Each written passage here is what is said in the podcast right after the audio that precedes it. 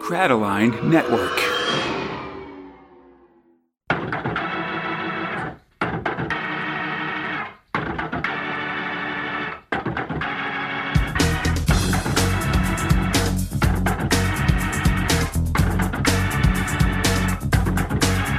I am the law, and this is the 18th episode of Big Bag One.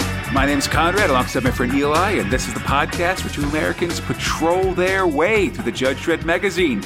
This episode, we're covering the Judge Dredd Megazine, Volume 2, Issues 3 and 4, cover dates May 30th and June 13th, 1992. This episode, the Soul Sisters go undercover, Devlin Waugh punches some vampires, the bad man makes some new friends, and Judgment Day begins. And if you were to read along with us, you can find the comics we're covering today in Judge Dredd, the Complete Case File 17, Devlin Waugh Swimming in Blood, and the Judge Dredd Megazine number 300. And here we go. How you feeling, Eli? I'm feeling great. All right. Exciting Judge Dredd times. Oh man. I'm pretty stoked. Um, you know, we're we're, we're finishing up one story where uh, when we're right at the very start, the first episode of this big uh, mega event that'll see uh, 2000 AD and the Judge Dredd Megazine crossing over, as well as these podcasts crossing over. Eli, that's what's really exciting. Podcast worlds collide. I'm getting meta with it. I like it. Always, yeah. Listen, we haven't done it yet as we're recording this, but it's gonna be, it's gonna happen, and it's gonna be real fun. But let's not get ahead of ourselves, because first we gotta get going with story one: Texas City Sting. Script robot John Wagner, art robot Yan Shimony, coloring robot Gina Hart, letting robot a Tom Frame. All right, Eli. So, Judge Dredd, our buddy, he's in Texas City rounding up fugitives. The final one he's going after, the final ones he's going after, I should say, are Alfred, BJ, and Ricardo Kling, who are now holding up with their aunt, hiding out with her. And in fact, they're mid gunfight with Dredd as he explains that he's not here to arrest him, just here to collect various debts. But listen, because he's, you know, snowing the, uh, the Texas City judges by doing some trickery here. And if you can't pay your debts, that'll blow you away. And that's what he tosses in a grenade, you know. Though the grenade itself doesn't explode. Instead, it just distracts the perp so Dredd can rush in, start shooting up the place. One of the Klings takes his own aunt hostage, and she's like, I can't believe what you've done. And she just starts like punching him and hitting him because he has the audacity to take his own aunt hostage and stuff. Dredd arrests two of them, takes him away. I guess the third one's still in the wind. Um, in fact, he after Dredd leaves, he comes out of a false floor in the uh, in the apartment. Like, is he gone? the, the Klings are loaded into the perp wagon, and the judges rush to the air terminal as the final Kling gets gets um gets gets like a, a special delivery letter. We've seen a bunch of people get these letters as Dredd's been arresting them. It seems he's won a million credits in some kind of contest, and all he's got to do is go to a certain place to collect it in two days. All right, it's easy. Yeah. Meanwhile, Dredd and his partner Corvolo are stuck in Texas City traffic. Oh, it's the worst. They'll never make it out of the city in time unless some Texas City deputies show up and help them cut through traffic. They make it just in time and head off into the wild blue yonder as that um, uh, uh, uh, deputy chief judge, you know, just kind of like gets angry and presumably stomps on his hat and stuff like that. Oh, that no good, Judge Dredd. um, later, at a roadhouse outside of Texas City, the prize giveaway is going on in like a circus type atmosphere as a bunch of perps come inside. But once they're all settled, the curtains of the place come down and the bars go up. Cause this isn't a circus. It's a big cage. That lady isn't a showgirl. It's Judge Hershey and they've all been arrested. And just, they like basically just p- cage everybody up and then a big plane comes by and picks up the cage and goes to drag them back to Mega City 1. They're going to get these fugitives right. one way or another. I also like that the cage has the four rockets on each corner that are shooting it up. Yeah, So, ro- uh, rocket cage for sure. Right. they never know how hard that is to actually do. Like I imagine it, you could. That's one of the most dangerous, reckless ways to get a cage into a ship. But you know, whatever. They probably got the science down, I guess. Yeah, yeah. You know, there's probably like a, you know, I'm sure they arrest so many people in Mega City 1 that there must be a, ca- a, a dedicated cage division, right? I mean, that just makes sense, right? Right. Right. But yeah, I like this story. I thought it was kind of fun. I liked, you know, Dredd being tricky and stuff like that. I thought that was kind of fun.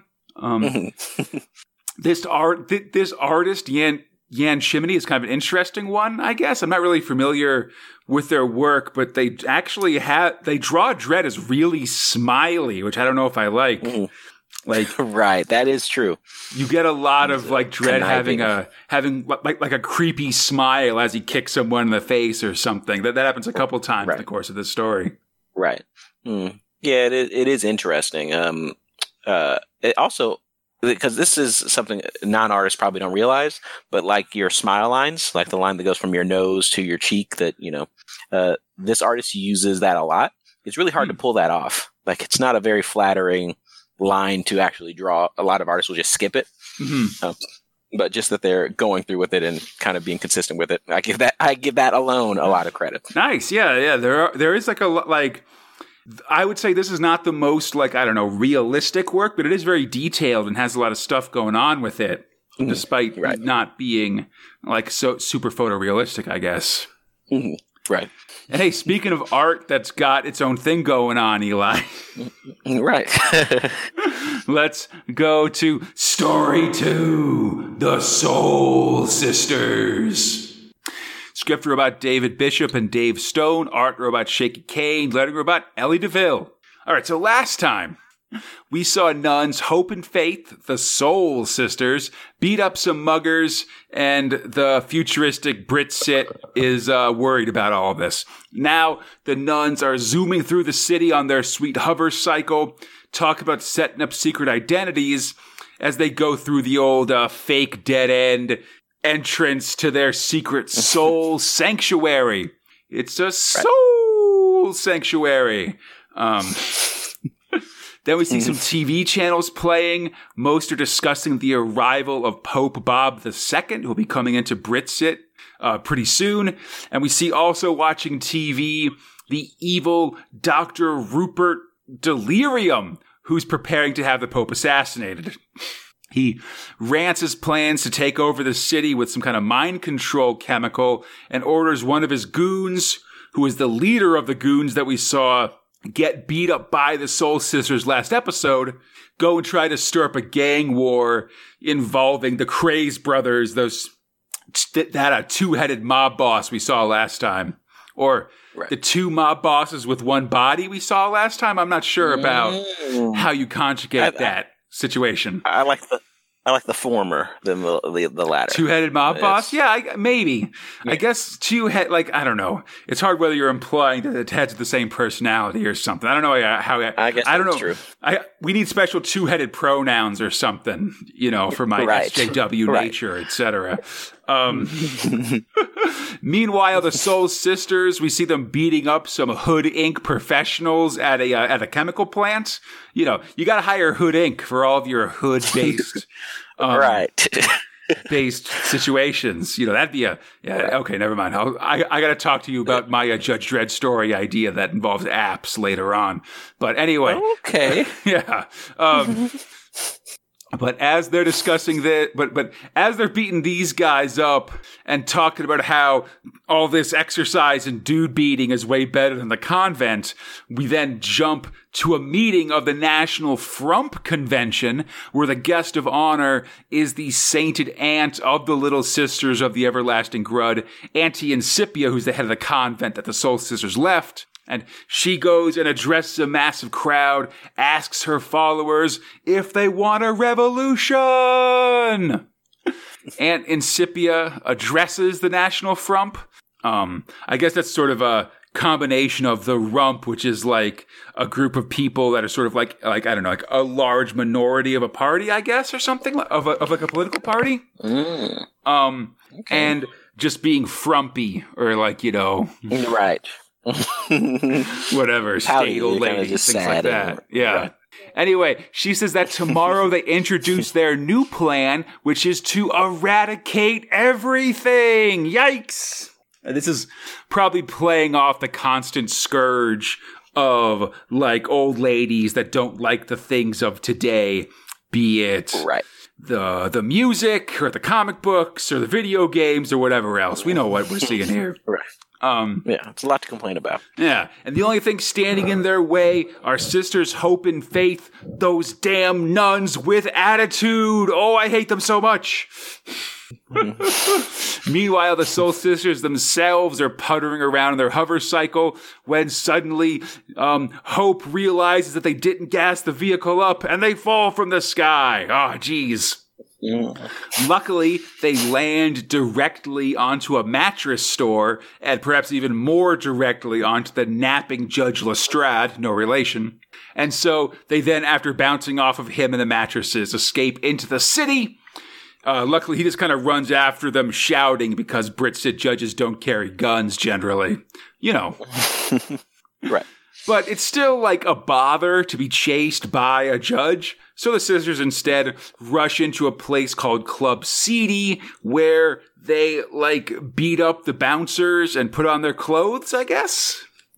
And use hair gel to like slick back their hair and basically get secret identities like they were talking about. They're undercover as like beefy bruiser uh bar bouncers, I guess. nice. Quadruple B. Right. I was impressive. Did you write that ahead of time? I did not. I'm just plucking nice. it out of the air here. Like Yes. it's weird because they're Yeah. wearing like smoking jackets and bow ties or something, but I don't know. Um, uh, they're just finishing and getting paid for their shift when Joey and Robbie Craze again, Craze again, that uh, two-headed gangster, two gangsters in one body, whatever, come rolling in. and they go to speak privately with the club owner, and the sisters listen in. The crazes are worried about that Dr. Delirium, who of course we know is trying to start a gang war, but that's not going to matter once the revolution begins tomorrow, which will be kicked off by the assassination of Pope Bob II. Oh no! but it seems like both Dr. Delirium wanted to do that and the National Front are talking about a revolution. So right. we know at least three bad guys, right? Actually, no, maybe like four bad guys even, because I think the the the auntie, the the, the sainted aunt talked to talked to a, a fourth bad guy last episode. But it seems like there's one plot, and it's a revolution that happens after the Pope's killed or something, Pope Bob II. So we'll see where all this goes next episode. I'm trying to say. It's exciting. Yeah, it's something. I think I have a good time for sure. Next time on Soul Sisters, abandon Pope, all ye who enter here. I get it. I thought that was pretty funny. Okay. Um, yeah, having fun with this, or this one's like weird. I guess it's mo- it mo- it's moving real fast. It feels like. right. I mean, I, I don't know. I'm still kind of getting around. I'm still working my way through um, Shaky Kane's artwork. I guess. hmm Like I I might, understand. I think I might, I might say this is like, uh, like Vegemite artwork. I guess where if you like it, you like it a lot, but if you don't like it, you also don't like it a lot, and you can, and Mhm. also if you like it, you can kind of understand why someone who doesn't like it doesn't like it. I guess is what I'm trying to say. yes, I can definitely understand. Uh, I'm personally a fan, but I can I can totally understand if someone like, oh, I don't, I don't like that art style. I'm like, I get it.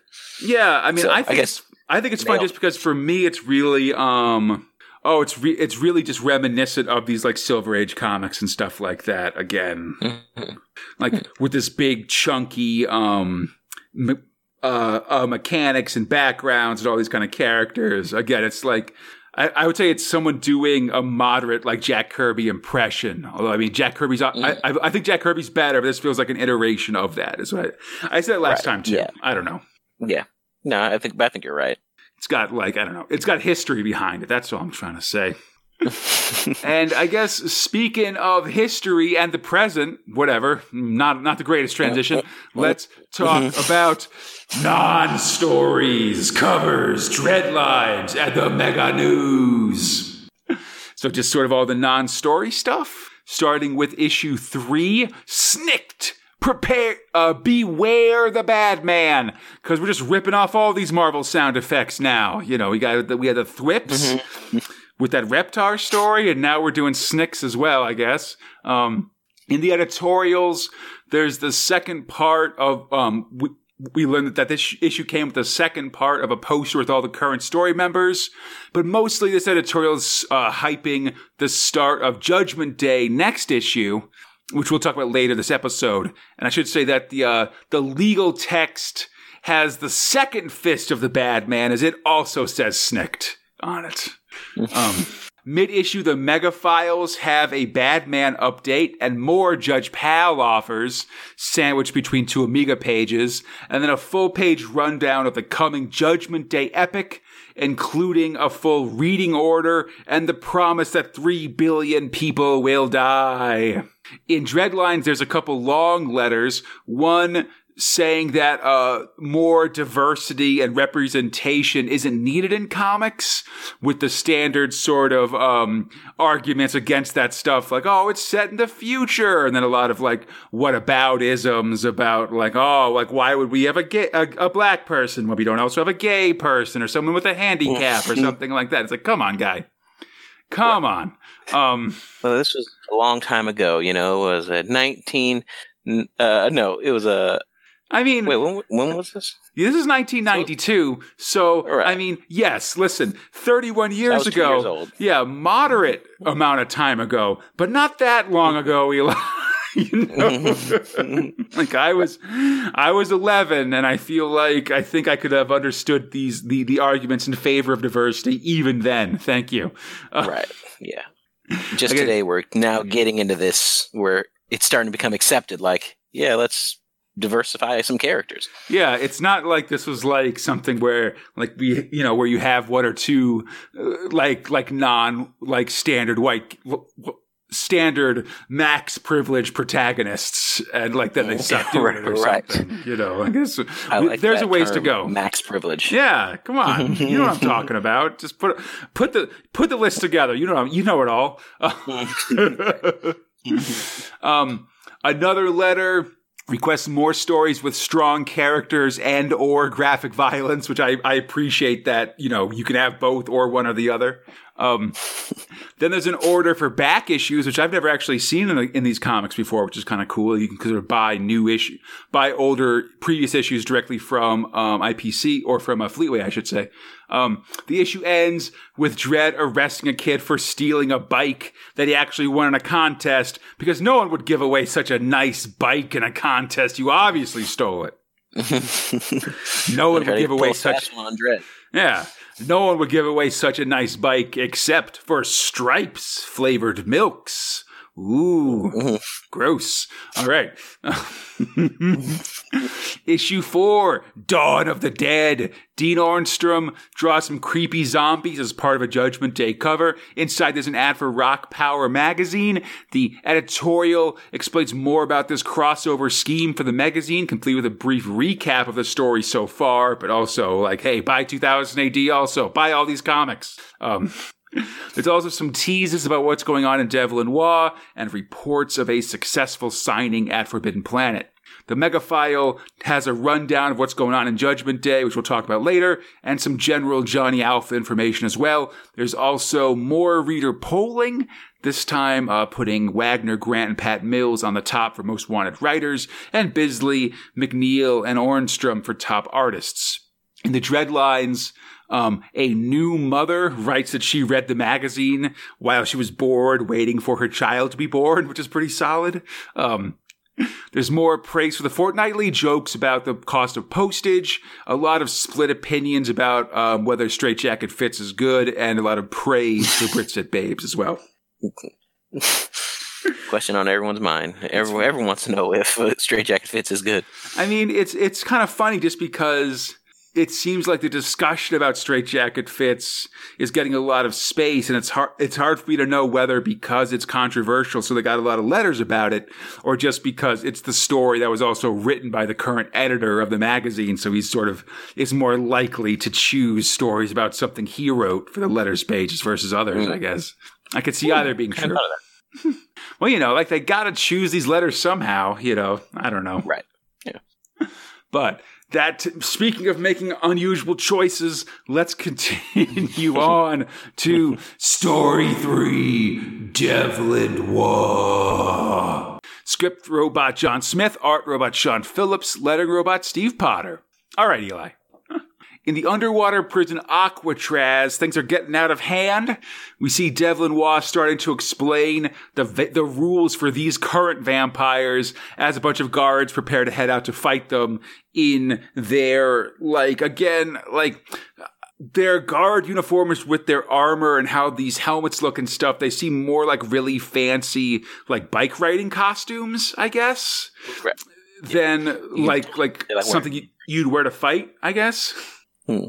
Right. Oh, actually, I guess that that is a outfit. I thought that was like their exposed skin, like under that chest plate. I think there's just but, a lot. There's a uh, lot of spandex, and like the fact that again that their helmets have holes right in the front to let their hair come out of the top of it. Again, just like it doesn't seem like they're really right. trying to be fighting. I guess is what I'm trying to say.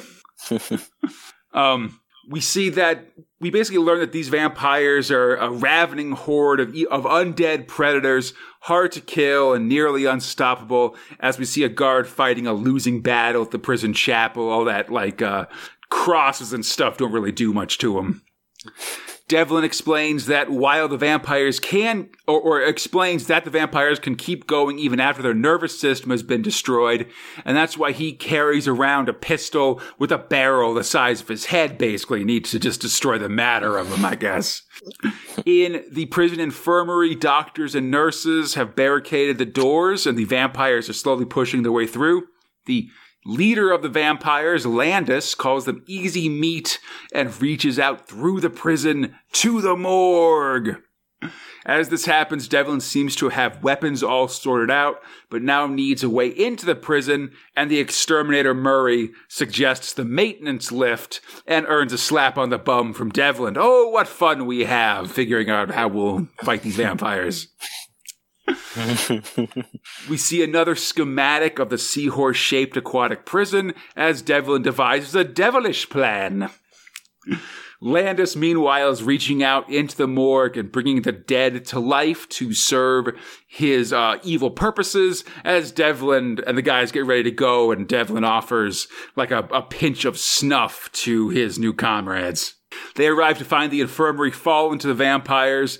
Devlin might faint, at least until he blows the top of vampire's skull off. The guards and exterminator focus on trying to save some of the few survivors, and these vamps aren't going down easy as we saw, see one making threats even as its head like burns away to ash, which is a pretty cool, pretty cool look here. Devlin finds one vampire at the uh, prison blood bank um, gorging away on blood bottles. Smart. Oh, yeah, yeah, yeah. Listen, that's the first place to go. You know, why, like, why go after live people when you got a cool drink right here, you know? Um, Murray wants to save one of the hospitalized prisoners, but the guards say no way, and a fight is sort of brewing between the two of them as tensions raise. As Devlin walks in with the hog-tied vampire, we'd better leave unless there's time for a quick Charleston before we go. Ha ha ha! Dance about. So news is continuing to filter out about Aquatraz. We see several like submarines and yellow jacks or like, I don't know, like other sort of sea vehicles starting to arrive and secure the area around the prison. Inside, Warden Meacham is riding an exercise bike and pretty clearly taking weird pills and going very swiftly crazy. Meanwhile, Devlin Waugh, looking all buff in his sleeveless, like uh, priest's collar. I guess he's got he's got he's got like a like a priest's dicky or something like that. Cause it's like the black cloth and like the the reverend collar and like some religious paraphernalia, but then also like you can see his whole back and arms and stuff and his you know advanced vascular form. You know, got a lot of veins and muscles and so forth. And he's got some brass knuckles and is interrogating Errol the vampire. Errol says that he said all he knows, but Devlin isn't so sure. Plus, he just likes hurting people, so we'll pull out the old blowtorch and make this uh, interrogation get serious. Elsewhere through the prison, the vampires are gorging themselves on blood and death, and they're starting to run out of targets, so they're even starting to turn on each other. There's even tension between members of this newly, of, of the leadership of this newly turned vampire army, and it seems like that tension will soon break. And I can't tell, but it seems like like um Errol's told this to Devlin because now he's delighted. These vampires are so interesting. He um says that he's fought a couple groups of vampires before, including one that fed exclusively on hair, which is gross. the vampire shouts your standard kind of vampire threats at Devlin, and then lets slip that um um that Landis is the clan is the clan father of all these vampires, and that lets the vamp the uh, the guards look Landis up and sort of learn his background. We find that he's was trying to lie low here at the prison, hiding from something called the Love Club. I don't know. But um, he could have stayed hiding forever, but he got the hunger, and thus he bit that dude's face off, and so we sort of, you know, things escalated, and we find ourselves where we are now like the uh, uh, Errol says that Landis is ancient. He's been at all the the big disasters of human history to capitalize on the violence. Elsewhere, one of the vampires like decides gets a little big for his britches and tries to take Landis out, but the head vampire easily dodges that attack, prepares to destroy the would-be usurper. The guards are getting freaked out. Devlin asks, um, what they should do when suddenly the fire spring or sorry the guards ask devlin what they what they should do when the fire sprinklers for the prison go on and the captured vampire breaks free of his restraints and goes to an escape by breaking a window in the side of the underwater prison which can't be spell good times for our um, for our heroes Meanwhile, Landis and the other vampire Keys start to fight. Landis gouges out one of his eyes and the few, the, the uh, formerly captive vamp Errol now swims through the dark and crushing sea, trying to um, to survive as Keens fights back against Landis, and Landis in turn changes into a new, deadlier form and says, "Let's get it on." so, vampire drama all around Eli. Next time on Devlin Waugh, Blood Vows there's so much going on in the pages of this story. Just jump and it, and it jumps around so much from one character to another as well. Yeah, yeah, they definitely have their own like personality and feelings. Yeah, I'm definitely trying to to keep track of all this stuff, and it's tough a little bit just because I think so much of what feels like the joke about Devlin is that he's just completely unperturbed by all this stuff, you know? Um, but it means that we run into a problem I've had a couple times with um, this writer, John Smith, where it seems like he wants things to be cool and not a big deal. Like, like his characters just kind of like not really worry about things and just handle, handle stuff without, you know, being too fussed by it. But that leads to a point where there's also no one explaining what's going on. And you sort of, it's just like, what? I don't understand this story at all. and I think it's getting dangerously close to that point here in De- in uh, in Devlin Waugh as well. I don't know. Like I realize you couldn't see me nod my head, but yes, affirmative. Like I just I wish we knew a little bit more about what um Devlin was planning or like what is going on with this stuff as opposed to sort of occasional humorous asides like the main like whenever something happens Devlin responds mostly with a joke instead of like, oh, like here's what's going on or here's what this means, you know? Like when the fire sprinklers go go on, he's like, "Oh, my watercolors! Oh no!" It's like you know, like come on, we're trying to have a story here, also. You know, come on. Um, but still, man, I I really like um I I really like Philip uh, Sean Phillips' art here though, and it's really cool. And again, like just the, the general style of it is carrying the story a long way, I think, for me at least. Hmm.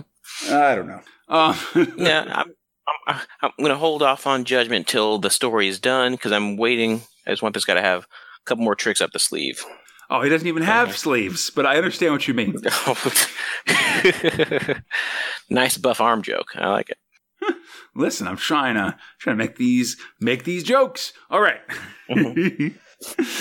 but speaking of things that are no laughing matter, Eli, like the end of the world, let's talk right. about story four, Armageddon, the Bad Man. I've actually got a lot of like as I was putting this thing together, I realized that there's a lot of different overlapping things in these stories. Like we've got mm-hmm. Armageddon, the bad man, which is all about the end of the world and stuff, and that's also what's going on in Judgment Day.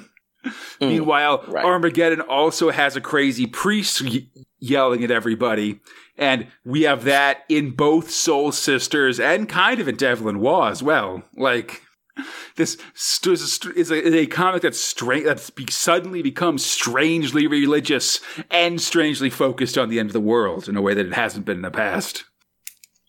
but anyway, um, the Bad Man, script robot Alan Grant, art robot Carlos Ezquerra, letting robot Gordon Robson. So I've ha- I've talked to some folks, Eli, since the last time we talked about this story. Mm-hmm. And um, it's it's been made pretty clear to me that while there's been some editorials talking about this being the first part of a larger plot that would eventually be the full backstory of um, Judge Dredd or something like that. Mm-hmm. That's right. not really like what they're going in with, I guess. Okay. Like I kind of imagined that being the case, and there would be like you know like Alan Grant had written some big like I don't know like but like a character bible that's the history of all of uh of of this setting and stuff. But honestly, it's more like that was just kind of tacked on more to explain why this story, which is definitely not a Dredd story, you know, it takes place in a not too right. distant future United States. Like, sort mm-hmm. of like those two pages at the start and end of Al's Baby that explained that it was a his, like, took place in the, in the past of Mega City 1. Like, the mm. editorial talking about this being the first part of the history of Judge Dredd is more there to explain why this story is in the magazine than an actual mm. like hmm. statement of intent of doing a bunch of more Armageddon stories or whatever. Got it. Okay. Well, that'll adjust my expectations. Yeah, I mean, I don't know. I thought that was interesting mm. just because I think previously, you know, they sort of played played up its beginning of an epic nature and I'd sort of been expecting that and wondering what was going on when it didn't sort of come to pass. And that's sort of, I don't know, a bigger explanation for it. Um, yeah. I think I said script. I guess that makes sense when you're in a. Oh, ahead. Sorry. Oh, sorry. Go ahead. No, no, no, no. Please. I was going to say. I, I guess that. I guess that makes sense when you're doing, you know, a sci-fi type of story. When you go back in time to these like more modern settings, you kind of have to make sure people know why you're doing that. You know, yeah, if well, they yeah. came up next time with a caveman story, you'd be like, "What? Yeah, what's going on? I mean, especially like, oh, no, let me explain. Yeah, especially for the magazine, which is explicitly supposed to be about Judge Dredd and Judge Dredd related stories. You know, Judge Dredd, Judge Dredd mm. accessories. You know, um, right, right. like you gotta gotta have a reason for why why this stuff's going on. He said, I don't know if I said uh, script about Alan Grant, art about Carlos Ezquerra, letter about Gordon Robson. So all the Badman stories start with more pages from reports from the agency about the end of the world. Um, in, in issue three, we get ones concerning prophecies apparently made by the uh, the Hopi tribe of Native Americans. Though I'll tell you, Eli, I did some cursory Google searching about these prophecies, and it's one of these things where um, they're pretty clearly made up by the guy who popularized them, uh, Frank Waters. Mm. or at okay. least he stole them from a preacher who made them up in the early 60s, basically. Mm. Hmm. Like, there's no record of these prophecies appearing before they were popularized by this Waters guy, basically. Funny. So, anyway, in New York City, these drunks that have been talking about Grudd's prophecy for the last couple um, issues uh, part ways as Lori, this lady we've been following, runs from members of the Beast Gang. They're about to do something horrible to her when a voice rings out. It's the bad man! This big dude with, you know, mirror shades that don't have eyepieces and a sweet mohawk and stuff like that. A lot of leather. and he's popping some Wolverine claws and being very threatening. Um, they aren't they aren't full Wolverine claws because they're sort of like more short spikes as opposed to big swords coming out of his arms or whatever. But still, Right. like, come on, he's got bladed weapons coming. He's got several bladed weapons coming out of his hands or out of his knuckles, and they do it with a snicked sound. So, like, you know, Right. We know what it is. Right. I'm calling I'm calling foul on this to be honest. Like this is like not cool. like, you know, you guys got to figure out your own thing cuz it's 1992. Like this is this is like peak Wolverine right now, you know? if they're if they're not adamantium, then technically, I mean, you can you can have those. You know, it's it's the adamantium exoskeleton. I mean, uh, skeleton, Endoskeleton, please. Yeah. and, right, and the uh, regeneration that you know makes them. Yeah, 'Cause I thought that was also a weapon type. I thought you could, there was a weapon that is like three spikes on the knuckles. I guess yeah, I It guess just- there's like uh like fancy brass knuckles or yeah or something. I've seen one that's like a punch dagger or something like that. That's like a Mm-hmm. thing you hold and like a big knife comes out of your fists or whatever. That's very anime kind of weapon. Or no, like a yeah, like a or like a Voldo and Soul Calibur or whatever. But right. but this Hey, is wasn't I- there Eon Fighter too? is What? I Oh, yeah. No uh um um um oh shoot. Vega, Had a mask on. Vega in Vega, uh, in, you, in yeah. Street Fighter had those had those Wolverine claws. Yeah, like the Right. ones you you attach onto your hands. I guess it's a thing. I don't know. I, ju- I, got, I gotta I, I gotta look at my exotic weapons. You know, falling down on the job here. But Batman's got Wolverine claws, all right, and he's been very threatening um, about them. Meanwhile, back in this new studio that we've been following, um, we they're getting reports of the Statue of Liberty being blown up. Those are starting to come in as uh, the Reverend Daniel, who's a guest on the show, tells sinners to repent and send cash donations, and then the fight starts. We see the bad man. He's making quick work of these gang members as they do the standard, like, oh, let's take turns to fight this guy. Yeah, okay. What's worse than that? Lori cowers around a corner when she feels a nudge, and it's one of those drunks, the short one. And he tells her to be very quiet. And by the time the bad man has stopped killing, it seems his target has disappeared, but he can still feel hear her nearby. Indeed, it mm-hmm. looks like this drunk dude has disappeared, or she and this drunk guy have disappeared and were invisible, like he couldn't see her. They sort of, as the bad man leaves, they kind of reappear in a cloud of mist. They run down some nearby stairs and through a hole in the wall. She asks him who he is, and he says, A friend, trust me, or deal with the bad man. And that's, we got the title, so that's pretty solid. Um, they head into the sewers as a sleek black car remote activates and drives off without a driver. Whoa. So, uh, issue four starts with an agency um, memo about Edgar Cayce, the sleeping prophet, who like would be would go into a trance and made a lot of prophecies, and he's very influential in a lot of uh, New Age circles, even to this day, despite the fact he died like many many years ago. Sort of the cool. start of the modern New Age movement, if you believe what he said and did, which I think you'll you won't be surprised to hear, Eli. I'm skeptical about, but anyway. Lori and the drunk dude, I guess, um, make their way through sewer tunnels where some hobo types are cooking rats on spits over a fire, and one of them calls this guy uh, Chondro, and then warns Lori that Chondro has no morals as like a joke.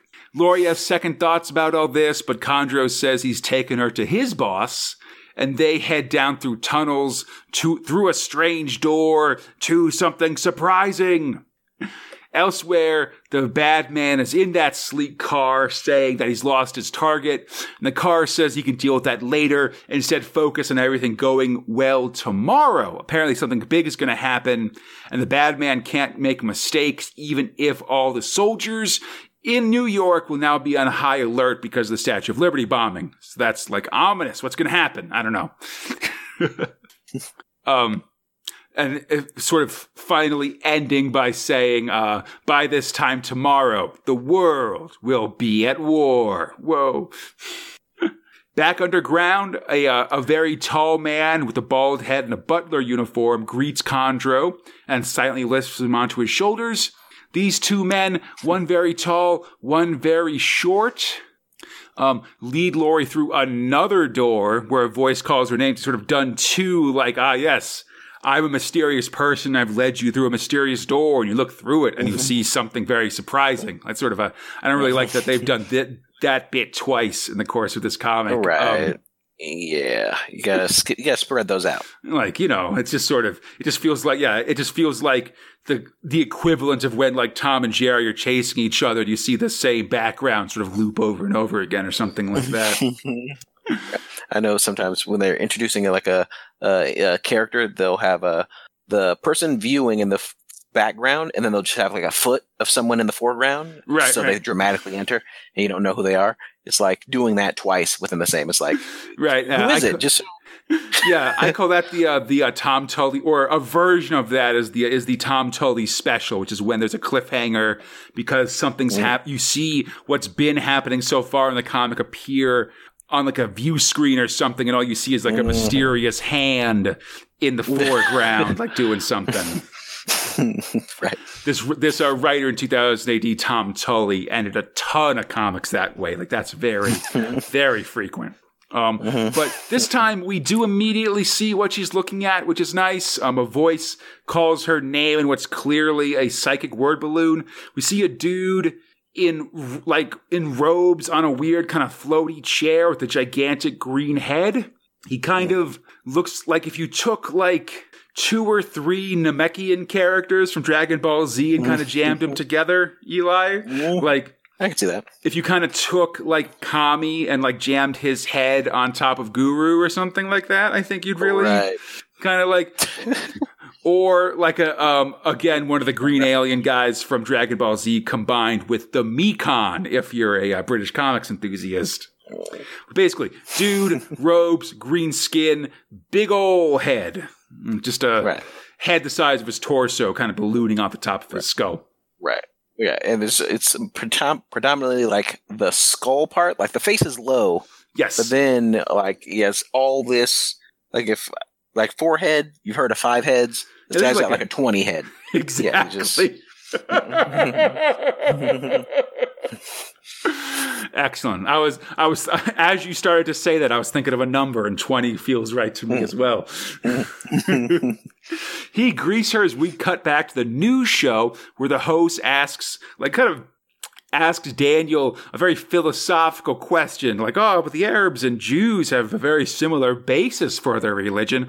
Why can't they get along? And Daniel just says, well, listen, whatever you're saying is fine, but they can't get along, so you better repent now, because the world's going to end.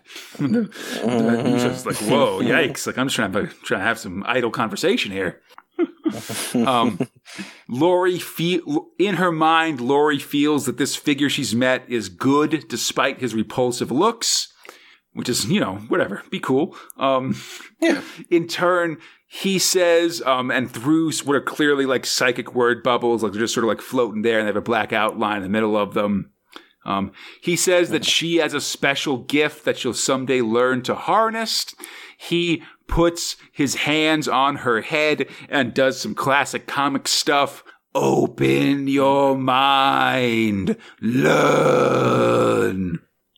And next time on uh, Armageddon the Bad Man, image of the end.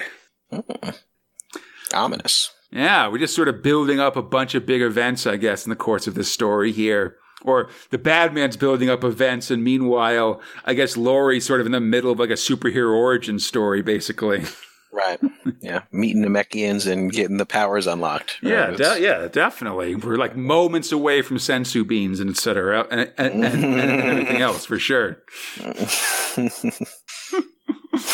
All right. And so with, but yeah, listen, this is the kind of thing. It's the start of what could possibly be an epic story.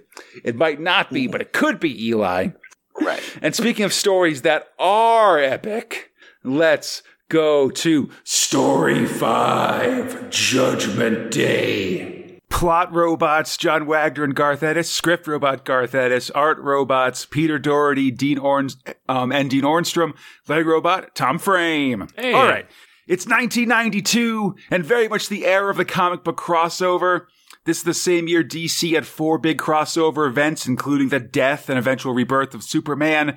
Marvel fought the Infinity War with eight smaller crossovers, including my own beloved Rise of the Midnight Sun. That had Ghost Rider. Anyway, it's a big deal thing. And now that the Judge Dredd magazine is switching to a fortnightly publication, it's time for 2000 AD and the magazine to team up.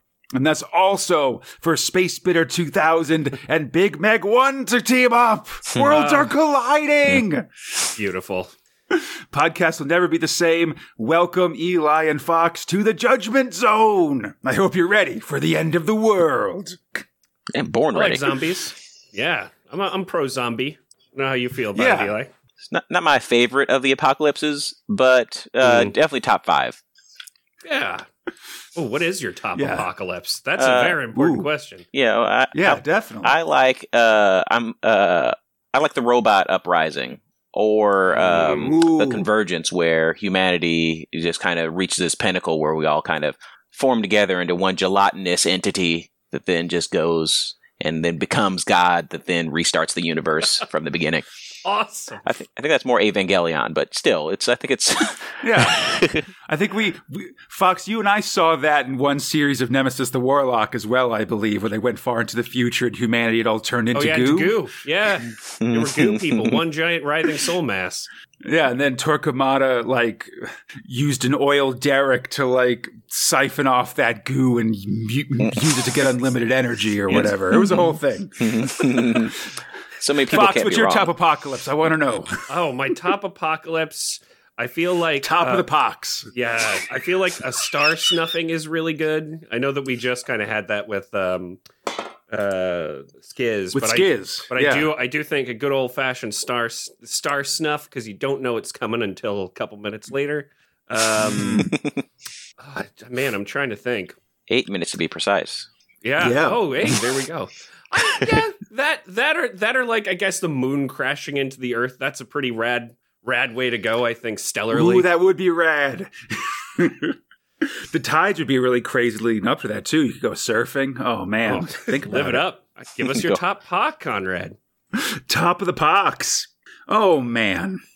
I mean, I like the singularity, I think, where all the robots take over and there's like AIs doing stuff. That one's pretty fun. I feel like linked to that like gray goo, that's a pretty solid apocalypse where nanites turn everything into More nanites. nanite fluid, you know?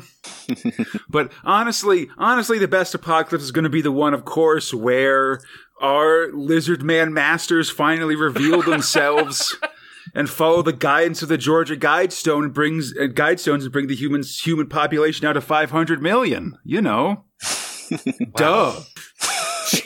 Oh man, really, really At- pulling the Alex Jones card on us here.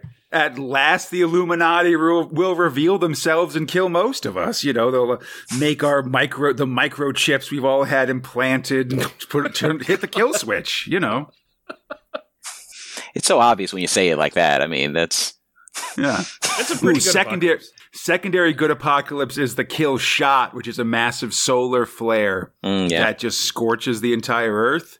But luckily, that was averted in 2012 thanks to the actions of uh, Desmond and the Assassins in the Assassin's Creed uh, uh, video game. So don't Oh, worry about that one, you guys. okay, thank goodness. Yeah. I got a lot of these. you, my wanna, you don't want to go toe to toe with apocalypses with Conrad.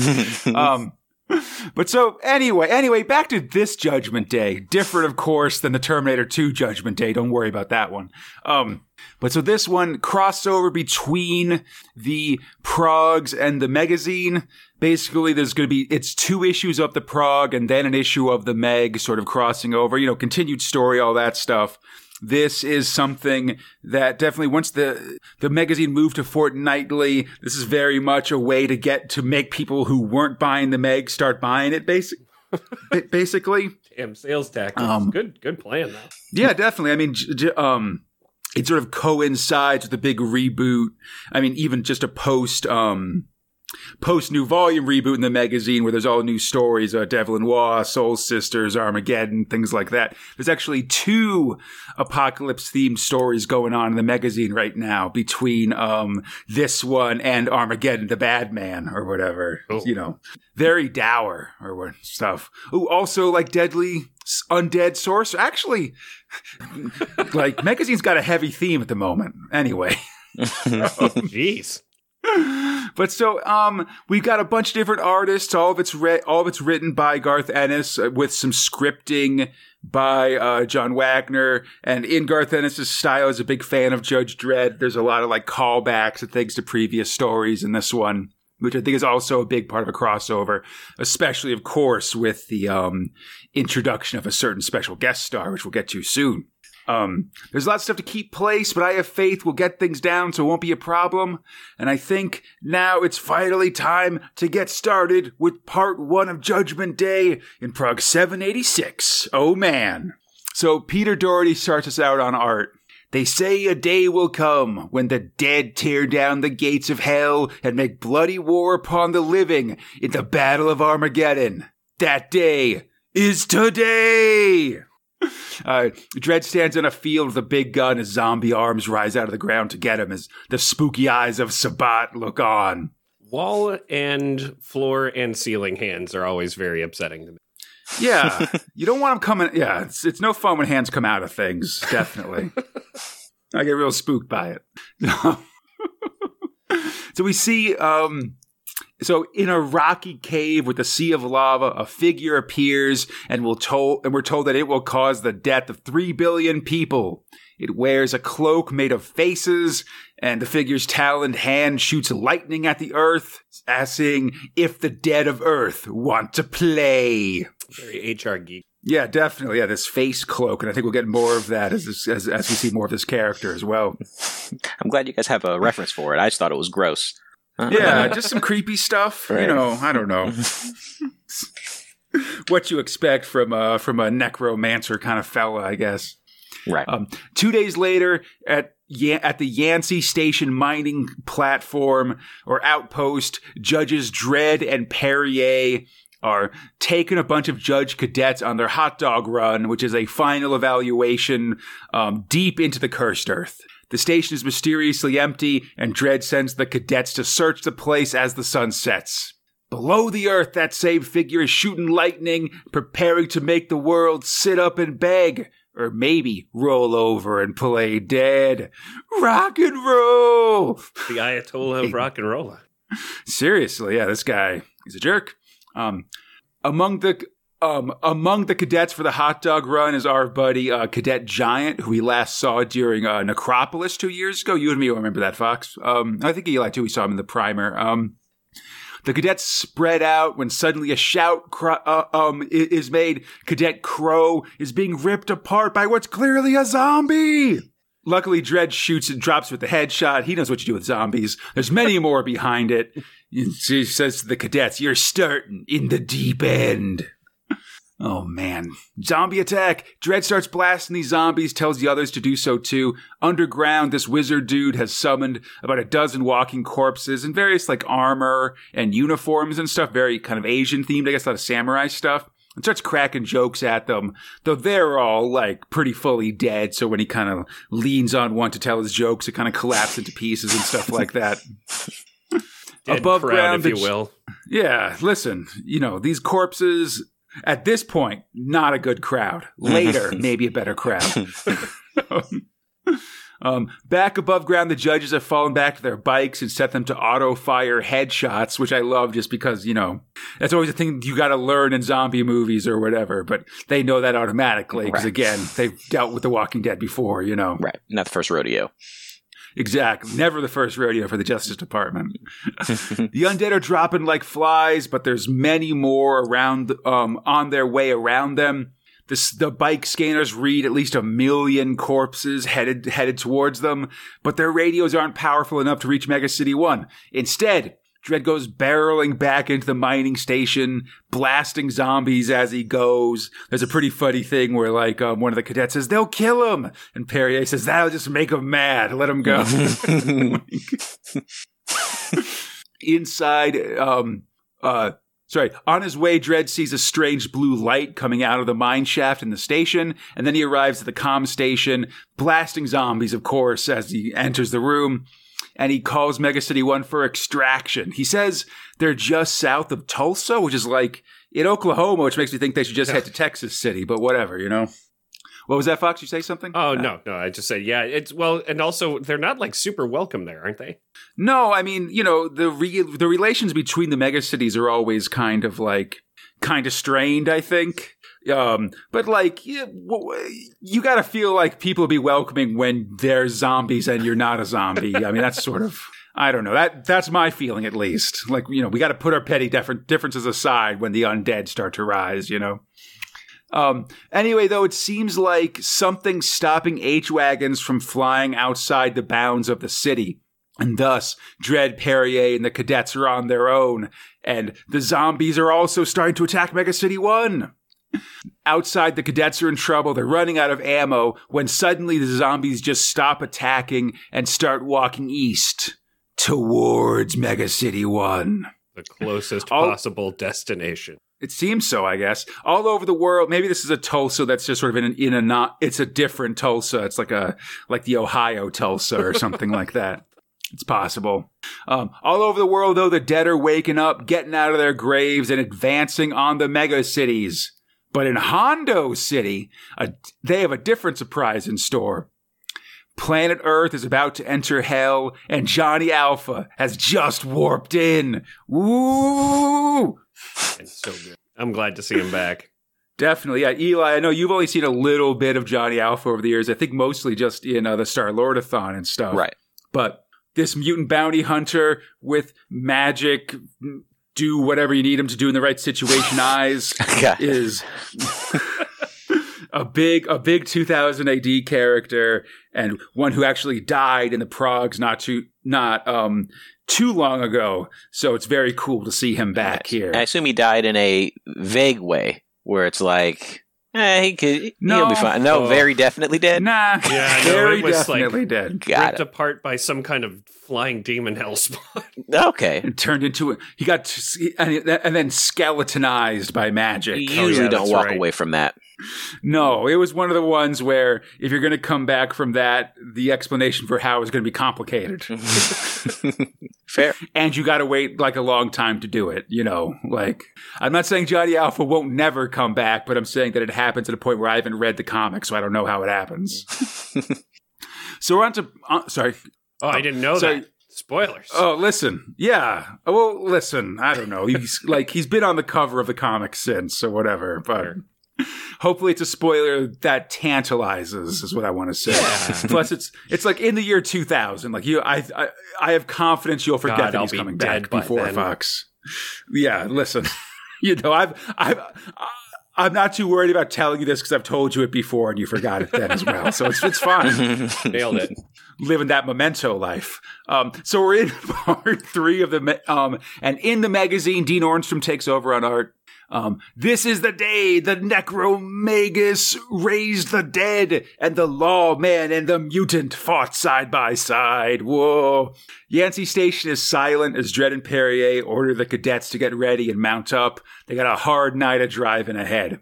Meanwhile, in the year 2178, 64 years into the future, Johnny Alpha is in the still existing doghouse getting briefed on a mission, and we learn that this is uh, post rage, so his sidekick Wolf Sternhammer has died. And we learn from Chief Superintendent Shrapnel of the Galactic Crime Commission that he's offering Johnny 10 million, do- uh, 10 million space bucks to apprehend Sabat, a black magician from the Blessed Nebula, aka the Necromagus. He's destroyed the planet Bathsheba and then escaped through time on Earth. So the job is to basically find him and kill him to avoid messing up the uh, the timeline too much. Because obviously, if Earth gets destroyed, then they're all in trouble being future Earthlings. Yeah, I was a I was a little tripped up here because I was thinking to myself, should I remember this guy from that one time Johnny Alpha fought a necromage before? No, that was a that, that, That was was, the a whole corpse. different space wizard. Yeah. too many space wizards. Yeah, that was that was a space wizard. Johnny brought um, a child corp, a child be brought back to life, and then things went bad. Basically, I forget who that was, but it was a different guy. Just Got for the it. record, I forgot to look it up. Oh no! Um, Johnny pauses briefly about the job because he knows that going um going back to 2114, the last time he was in that rough time area, he got beat up by Judge Dredd, and he doesn't want to deal with that anyway. Or he, he doesn't want to deal with that again, but a job's a job, so he heads out. He soon arrives in Hondo in 2114 and is immediately attacked by our old buddy, Judge Inspector Totaro Sadu, who we last saw during the our Armade and Hondo story back in 1988. Hondo is basically Japan in uh, the world of Dredd. Uh, Sadu attacks Alpha with a tendo stick, this sort of like red hook kind of martial arty weapon that the judge that the uh, Hondo City judges carry. Also a gun. It is a gun. Yeah, it's a, it does have a gun built into it. Can't stress it enough. Um, Alpha says he doesn't want to fight, but Sabu, Sadu says he's the same as Sabat, as Sabat, who arrived there yesterday and used magic to literally rip a bunch of judges' hearts out and stuff, and then laughed and fled into the into the Radlands. I love how he ripped their hearts out because he just sort of did a, a hand move, and then all their t- hearts come flying out of their chests. It's solid, solid magic stuff here. I always wonder why they don't start with that move. You know, There's, I guess I guess in a way he is. In this case, he did. Yeah, he just showed up, and that was it. Like, all right, hearts, I'm out of here to the Radlands. um. Oh, I should say, while they're doing all this, um, Johnny is like pulled a gun, and Sadu put like the the gun part of his tendo stick under Johnny's chin, so they're in one of those like sort of clinch, like you know, Mexican standoff kind of things. The Strontium Dog tries to explain that he's here to kill Sabbat himself, but Sadu won't listen until he gets distracted by reports of these dang zombies coming out. Oh, jeez. Jeez. It's everywhere.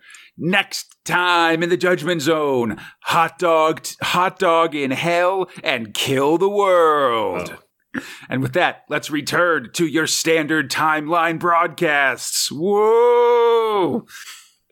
So we're good. So like I or so like I'm going to say in the Judgment Day sections, we're going to record those later. So we aren't counting the Judgment Day story for our top and bottom thrills at this point, or top and bottom stories. So with that proviso, what are your top and bottom stories for this ish, uh, volume two, issues three and four of the Judge Dredd Megazine? Um, so I, I took my time, thought about it, and I think I'm actually going to put um, uh, uh, Devlin w- Way Whoa Wah! Devlin Waugh on the bottom. Um, just not enough happened for me to really get excited about it. That's I'm fair. still waiting on that payoff. Still do love the art, but it di- wasn't enough to get past it this time. Um, I actually, um, uh, for my top, want to put uh, uh, Armageddon, the Bad Man, on top. nice. Um, so I do like their art, and this same art is um, Al's Baby. Uh, yeah, Carlos um, Ezquerra. Yeah, yeah, that, that that's him artist, definitely. um, and uh, they just gave me just enough interesting things that I'm like, all right, yeah, we got you know big green alien head guys awakening powers. We got some Wolverine claws. We got magical drunks. You know, so I'm it's it's giving me enough to you know hold my interest. I, I'm really excited to see what happens next in this one. Nice. I think I might join you with Armageddon on, on my top. I might join you with Armageddon as my top story.